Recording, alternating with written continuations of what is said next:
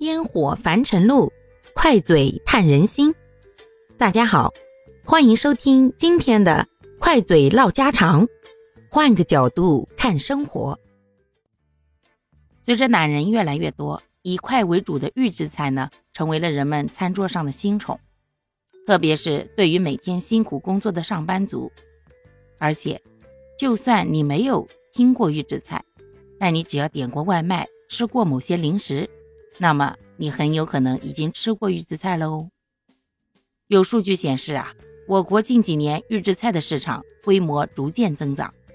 二零二一年，中国预制菜市场规模为三千四百五十九亿元，二零二二年预测为四千一百九十六亿元，而到了二零二六年，预计可达到一万零七百二十亿元。由此可见。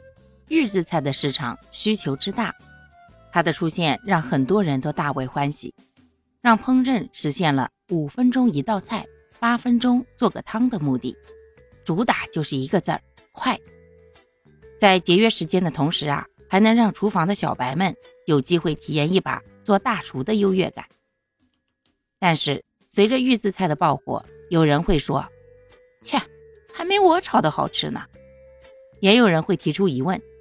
关于预制菜是否会存在食品安全问题，以及经常吃是否健康？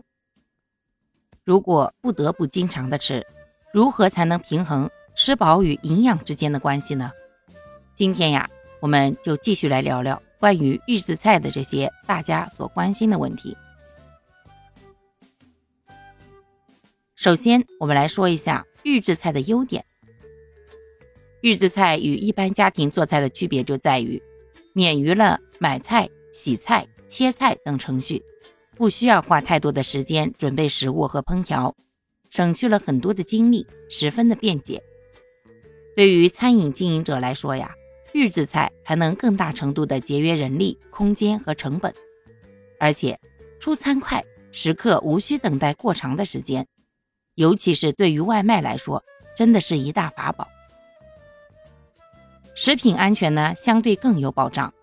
相对于餐饮的门店，正规厂家生产的预制菜，在食材方面可能反而更加的安全可靠。可能很多人还不知道，在二零二二年的四月二十七日，全国首部预制菜点质量评价规范团体标准在南京正式发布。从食品原料的采购、制作、加工、包装要求、保质期。及最佳品尝期、贮存、配送等环节都进行了规范，还鼓励食品原料可溯源。二零二二年六月十七日，世界中餐业联合会预制菜专业委员会成立大会在淮安市召开，并制定了《世界中餐业联合会预制菜专业委员会工作条例》，这让预制菜市场逐渐变得更加规范起来。食材原料的安全性也更高了。好啦，感谢各位的收听，我们今天就分享到这里啦。各位有什么想说的话，或者生活中的困惑，欢迎在评论区与我互动留言，我们可以共同探讨如何换个角度让生活变得更舒服、更美好哦。